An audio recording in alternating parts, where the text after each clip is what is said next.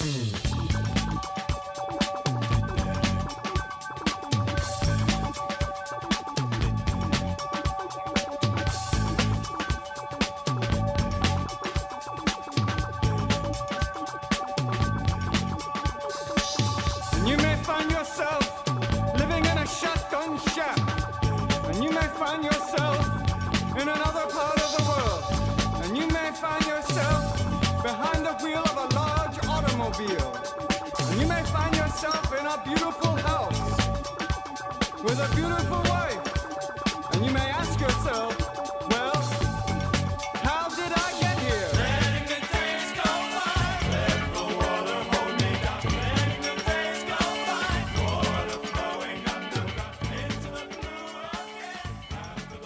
How's it going, everybody? This is Chris. Welcome to episode 322 of X Lapsed, where we are finally going to be taking a look at the Sabretooth miniseries. Uh, this one, it's been a long time coming. I feel like it was uh, first announced like six months ago. It feels like it was a very long time ago, and then just kept getting pushed back because of the uh, the supply chain stuff that was going on in the comics industry. But now it's finally in our hot little hands, and uh, we're going to talk all about it. Uh, you know, I don't know a whole heck of a lot about the writer of this uh, miniseries. Uh, actually, I don't even know how to say his name. it's Victor Lavalle or Lavalle. Uh, we'll say Lavalle because I, I think that's probably more correct, if not completely correct. Probably not correct, but uh, Victor Lavalle. Um, now he comes to us. Uh, I believe he's a novelist, um, and since you know he writes books without pictures in it, I don't know anything about him. What I do know is that a lot of folks were very excited to hear he'd be uh, hopping on and uh, adding to our, you know, Hoxpox lore. And in seeing their excitement, um, I became excited for it. Uh, also, I'm uh, very excited to finally read the story because I think it's going to explore some uh, very interesting uh, bits and pieces that have been long ignored in this during this era. So we're going to find out a little bit about the pit. We're going to find out a little bit about what Sabretooth's been up to for the past two and a half years.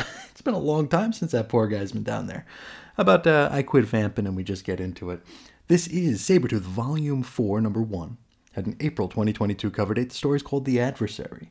Written by Victor Lavalle. Uh, art, Leonard Kirk. Colors, Rain Beredo. Letters, VC's Cory Petit. Designs, Tom Muller. Edits, Amara White Sabolsky. Uh, cover price $5. This one went on sale on 2 2 of 22. And we open with a retelling of how we've gotten here in the first place. Now, this is the scene from House of X number 6, where the Quiet Council decides to sentence Sabretooth into the pit, which, unless I'm mistaken, was also the first time we learned that Krakoa even had a pit to begin with. Now, Sabretooth is narrating the scene, uh, so for all I know, he's just reliving it or revisiting the memory of it. And our man surveys the room and he kind of takes in the sights of the folks who are passing judgment upon him and he refers to uh, Xavier Magneto and Apocalypse as clowns, though he does uh, he is kind of cool with the way Apocalypse does things. Uh, he refers to Nightcrawler, Jean, and Storm as being the kids' table of the council. He sees Emma Frost and Sebastian Shaw as nothing more than actors or people playing a role. Sinister, Exodus, and Mystique are called the Rainbow Gang. I'm not sure what that means, though I'm sure the internet has its opinion. Uh, he does refer to Mystique as Lenny, which was the identity she had taken on back in the long ago when they were romantically involved.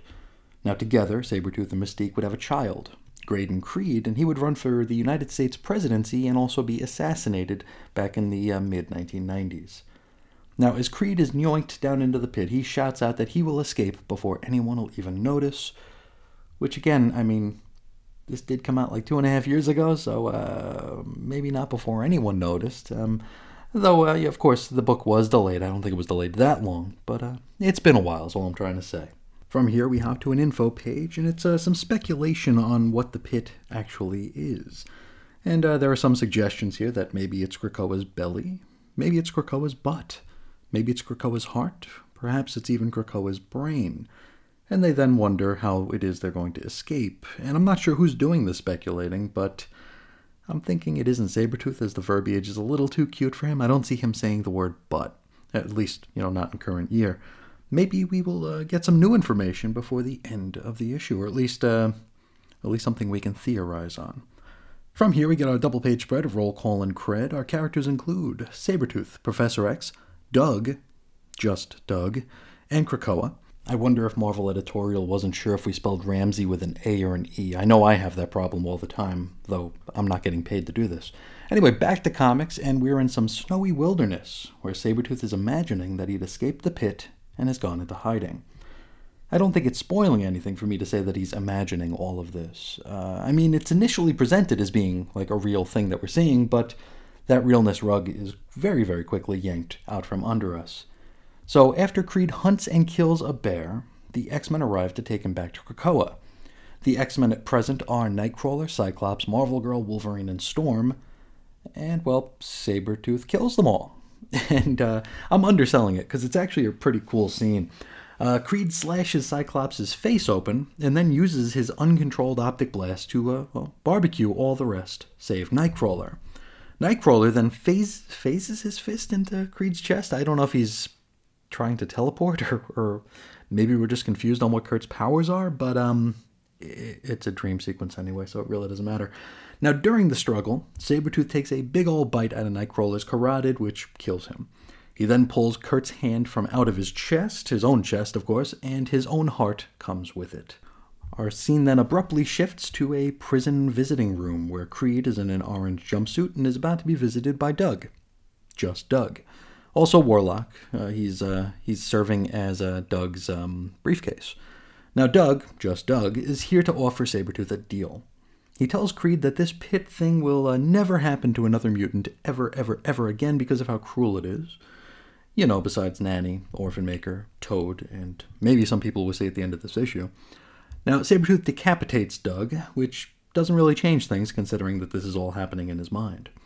Doug offers Creed the deal again. Now, if he signs on the dotted line of this contract, Krakoa will give him his, quote, mental freedom. And Creed gets kind of snarky about it. He's like, So what if I don't? And Doug's like, Hey, no skin off my nose, pal. Don't want to sign? Then by all means, don't sign but I hope you enjoy nonstop physical and mental torture. Creed then ultimately decides to sign the thing. Now, if I had to guess, um, this scene or something sort of kind of like it probably did happen pretty early in Creed's imprisonment because there have been hints throughout this uh, throughout our time on Krakoa that the island itself isn't all that big a fan of the pit concept uh, altogether. And of course, I'm referring to that time that uh, Krakoa and Doug deprived us of seeing Curse and uh, Nature Girl dragged down to their uh, endless torture and doom. From here, it's an info page again, and it's more waxing on about prisons from, again, an unclear narrator. Don't know who's saying this, don't know whose voice this is supposed to be. Uh, maybe maybe at the other end of the issue we'll have a well we'll at least, at least have something to theorize on. Uh, from here we get a Sabretooth slaughter montage. First we see him kill Professor X. Then we see him tearing off Iron Fist's uh, Iron Fists. Uh, of course, uh, Sabretooth did make his first appearance in the only issue of Iron Fist worth a damn. He then proves himself to be the true alpha by killing all of the feral mutants, including, you know, feral. Also, Wolfsbane, a wild child, uh, and by the looks of it, the wild child from the Age of Apocalypse timeline, and also a wolf cub from uh, what was was that Young X Men? That that was a terrible, terrible series. Now after this bit, we've got our hero or anti-hero or whatever we're calling him sitting by himself, reflecting a bit. Now it looks like this uh, endless slaughter or endless senseless slaughter has kind of lost its novelty, and so well he begins to ponder what could be next. And so he decides to call together his own take on the Quiet Council, which he calls the Feral Council. And it features himself, also himself as a kid, and himself wearing a suit. It's worth noting there is a fourth seat at this round table, but, uh, well, it's empty. Nobody's sitting there.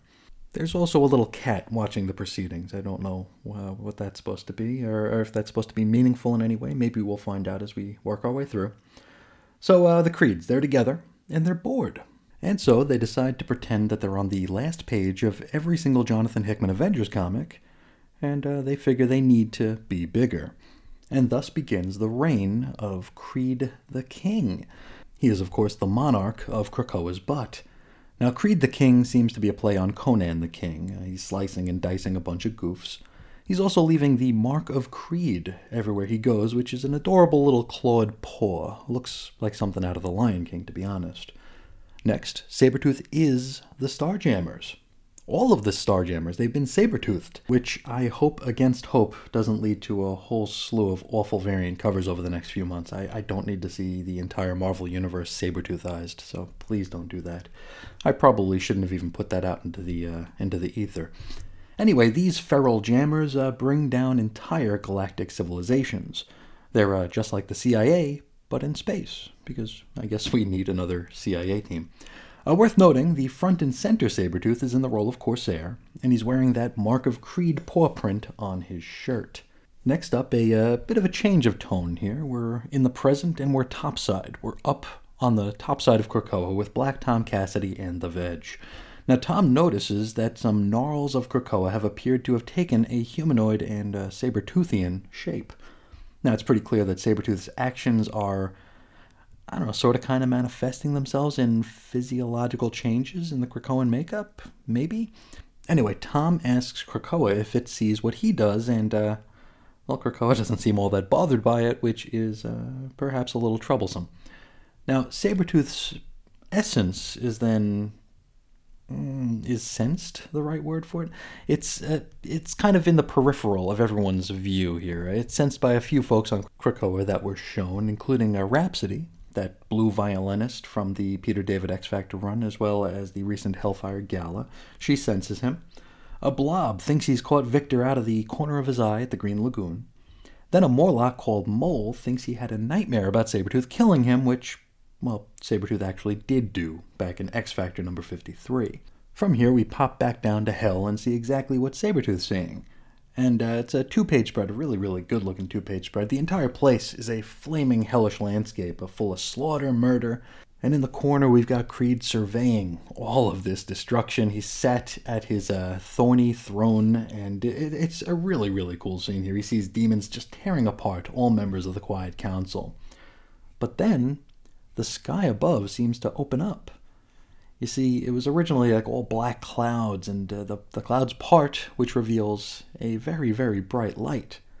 And from that light drops five beams. So it looks like our main man may no longer be all alone. So, uh, gotta guess that this is occurring before the end of Hellions and the trial of Magneto, then? And I mean, it wouldn't be an episode of this show if I didn't uh, take an opportunity to give Marvel editorial guff for uh, not telling their stories in a linear fashion and just uh, shoving things wherever it fits. But, I mean, right now we are in hell. We're in the pit where time really has no meaning. So this can be happening at any time, and it really doesn't matter. I mean, it could be happening now, it could be happening a year from now, a year ago.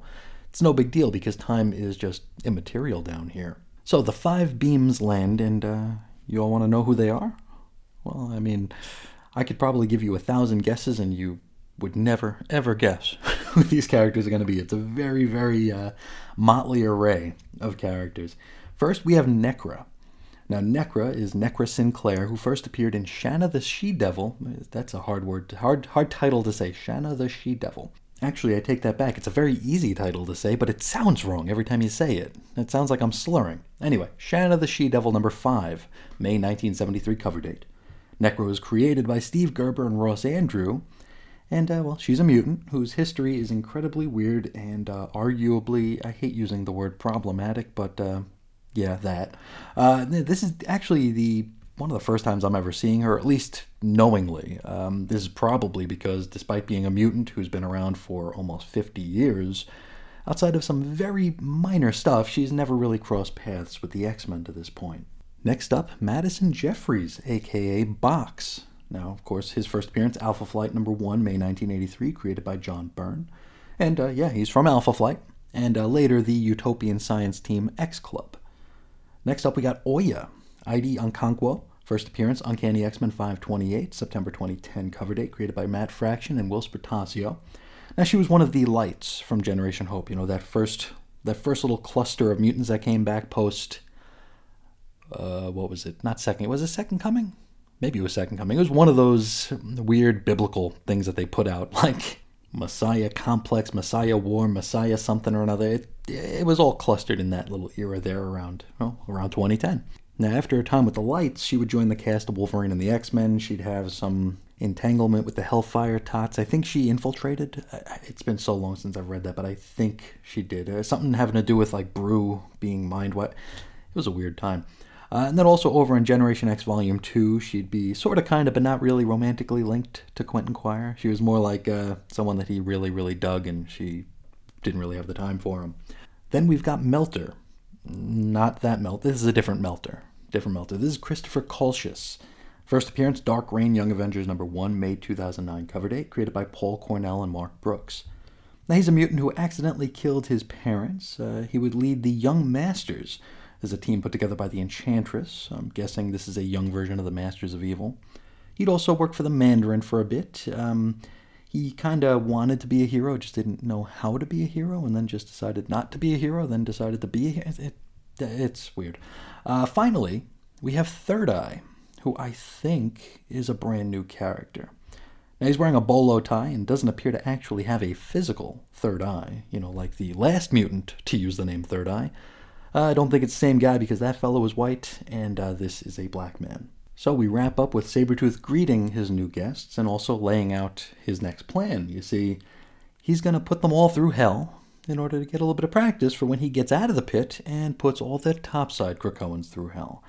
And that's where we leave it. Next time out, we'll be talking about the X Lives of Wolverine number two. But, um, you know, on the subject of Zlato Zlato, um, this issue of Sabretooth, it kind of evokes the same feeling I had when I read those issues, which is this is kind of bat spit insane, but I absolutely loved it.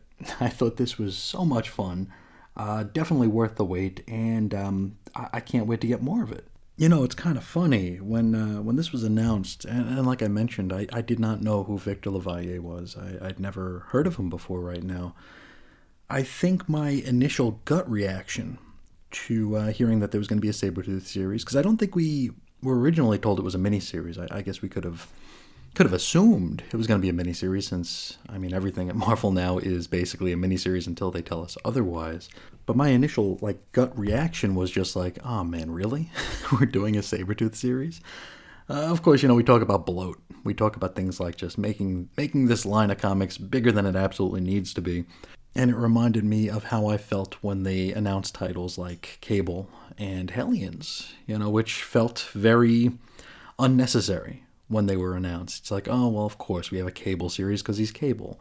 Don't think we need one, but we're going to get one. And then we read it, and it was really, really good. And it added just so much, and it humanized a character that I think Kid Cable was one that we never really had the opportunity to warm up to until that series, and uh, Duggan and Noto absolutely knocked it out of the park. And I mean, what more do I have to say about uh, Wells and Segovia on Hellions just killing it? And uh, I see Sabretooth, and it's just like, oh, okay, well, it, I guess it's the 90s all over again. We got to have a Sabretooth series. And yet here we are, and I absolutely loved it. It's confusing and, and weird. It's it's bat spit insane, as I mentioned, but it was really good. It serves an actual purpose. Like it justifies its existence in just this one issue alone. It it, it serves a purpose, and um, I really can't wait to get the the next issue. And I tell you what, if books like this are a sign of what's to come in the Destiny of X uh, landscape here, I'm a lot more optimistic about it than I thought I'd be.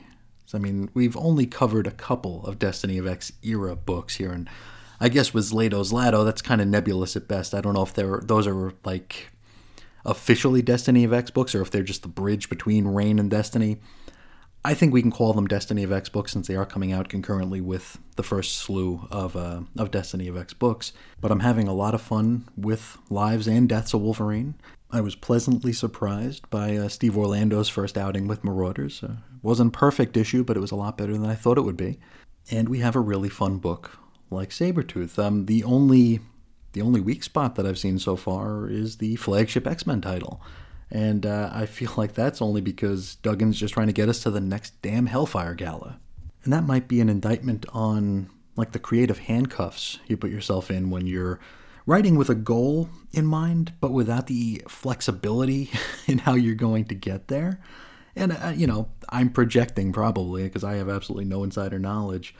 But when you're writing to get somewhere, whether that be the next Hellfire Gala or maybe the the Avengers, Eternals, X Men thing that we're going to have foisted upon us this summer, then you're kind of put on a track, and there's no way to veer off of it in either dire- in any direction really, which is kind of what we had to deal with during the the Head of X era, where Hickman had his grand plan and vision, and everybody else had to.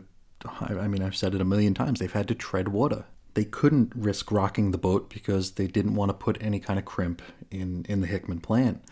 Now, without a head of X, and while Duggan is writing the flagship that is definitely on a rail to you know the, the big event crossovers, the other books around it don't have to kill time. And yes, it's still very, very, very early in the Destiny of X era, so it's probably a bit too soon to start throwing babies up in the air to celebrate, but uh, as of the few books that we have read, I, feel like the, the tone has shifted a bit, and we're to have a great group of writers and creators who are actually able to tell some stories and not just mark time until the next crossover.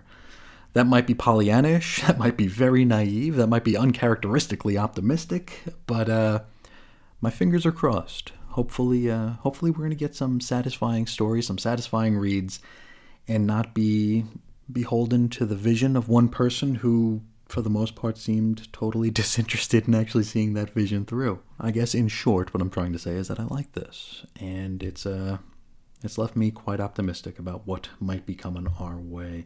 Uh, let's briefly talk about the issue here, because um, honestly, there isn't much to talk about without going way off into you know into theorizing, and I think with one issue in, it's probably a little too soon to do that. Now, the script here really zigged when I was expecting it to zag. Um, of course, we have Sabretooth, a, a sociopath, right? He is an absolute lunatic who, you know, seemingly gets off on violence. I mean, he's he's a bad dude, but he's been a hero before, and I was kind of worried that that's where this was headed. I was afraid that, and you know, it still might, it still might as we work our way through. It, but I thought, I really thought for a moment that this was going to go a certain way. We did get that scene after the slaughter montage where uh, where Sabretooth is just like kind of sitting by himself reflecting. And I thought at that point the story was going to go one way. I thought it was going to be like, oh, you know, this way doesn't work. You know, what's another way I can be? How can I reframe my mind? And of course, Sabretooth is one of the very few characters who. You remember the Axis storyline with the inversion? where like Havoc turned bad for a bit and Sabretooth turned good for a bit and then he joined the X-Men, he was part of the Avengers. I mean, he was he was a hero. He was one of a handful of characters whose inversion seemed to actually inform uh, future appearances, where it didn't just go away at the end of that story. So I thought perhaps for a moment that we were going to get uh, good Sabretooth again. But instead, what Sabretooth realized was that, uh, well, he was tired of the senseless violence in that it lost its novelty. But instead of going the other way, he just decides to up the level of violence here. He becomes the like the king of hell, the king of Krakoan hell. It's it was uh, not what I expected, not what I expected, and it was very very welcome. Though it is probably worth noting that we did get that feral council scene, right, where we saw him as a child, we saw him in a suit, we saw him as basically himself.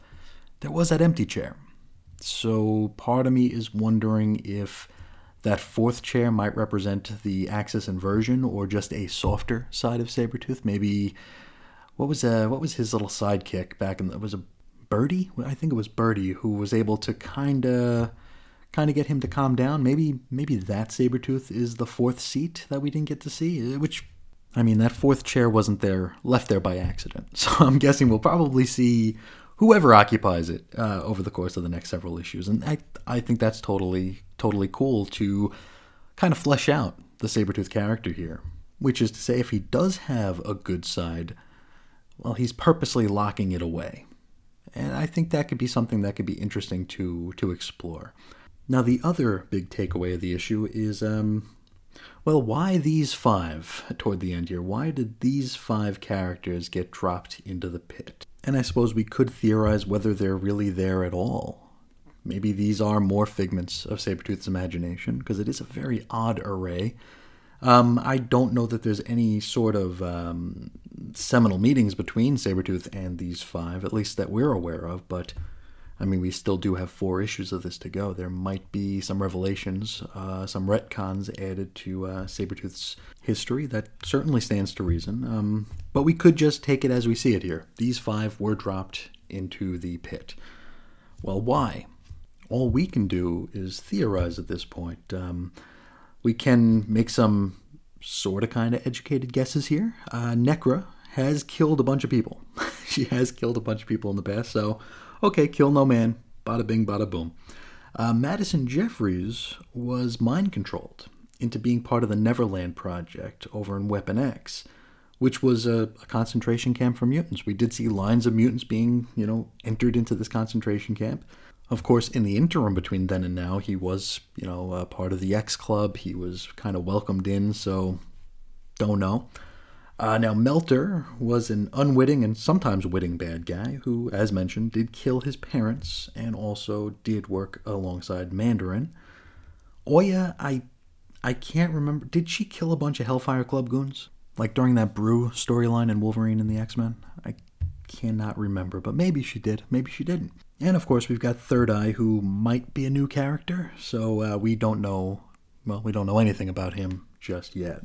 Now, overall, like I like I mentioned, if I didn't make it clear already, I really enjoyed this issue. Uh, Leonard Kirk's art here was also very, very well done. I feel like we haven't seen much of Leonard Kirk of late. Uh, I always associate him with um, with uh, the small. Like I was going to say recent X Factor, but that was like ten years ago. Which, where did my life go? But anyway, uh, great art, great story, great fun. Looking forward to more. I hope you are as well. But I think that's about all I have to say about it for now. Um, we do have mailbag letters, but today I'm on a bit of a time crunch.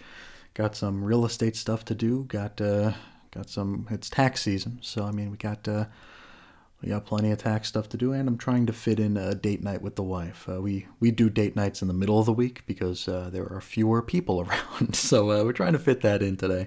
So I want to apologize to those who have written in and assure you that we will be getting to those letters in due time. But don't let that stop you from writing in even more letters, because I would love to hear from you. You can reach me several different ways. You can find me on Twitter at Ace Comics. You can find me on Instagram at 90sxmen. You can shoot an email over to weirdcomicshistory at gmail.com or call into the X-Lapsed voicemail hotline at 623-396-JERK. For blog posts and show notes, Chris is on InfiniteEarths.com. You can join us on Facebook at 90s X-Men.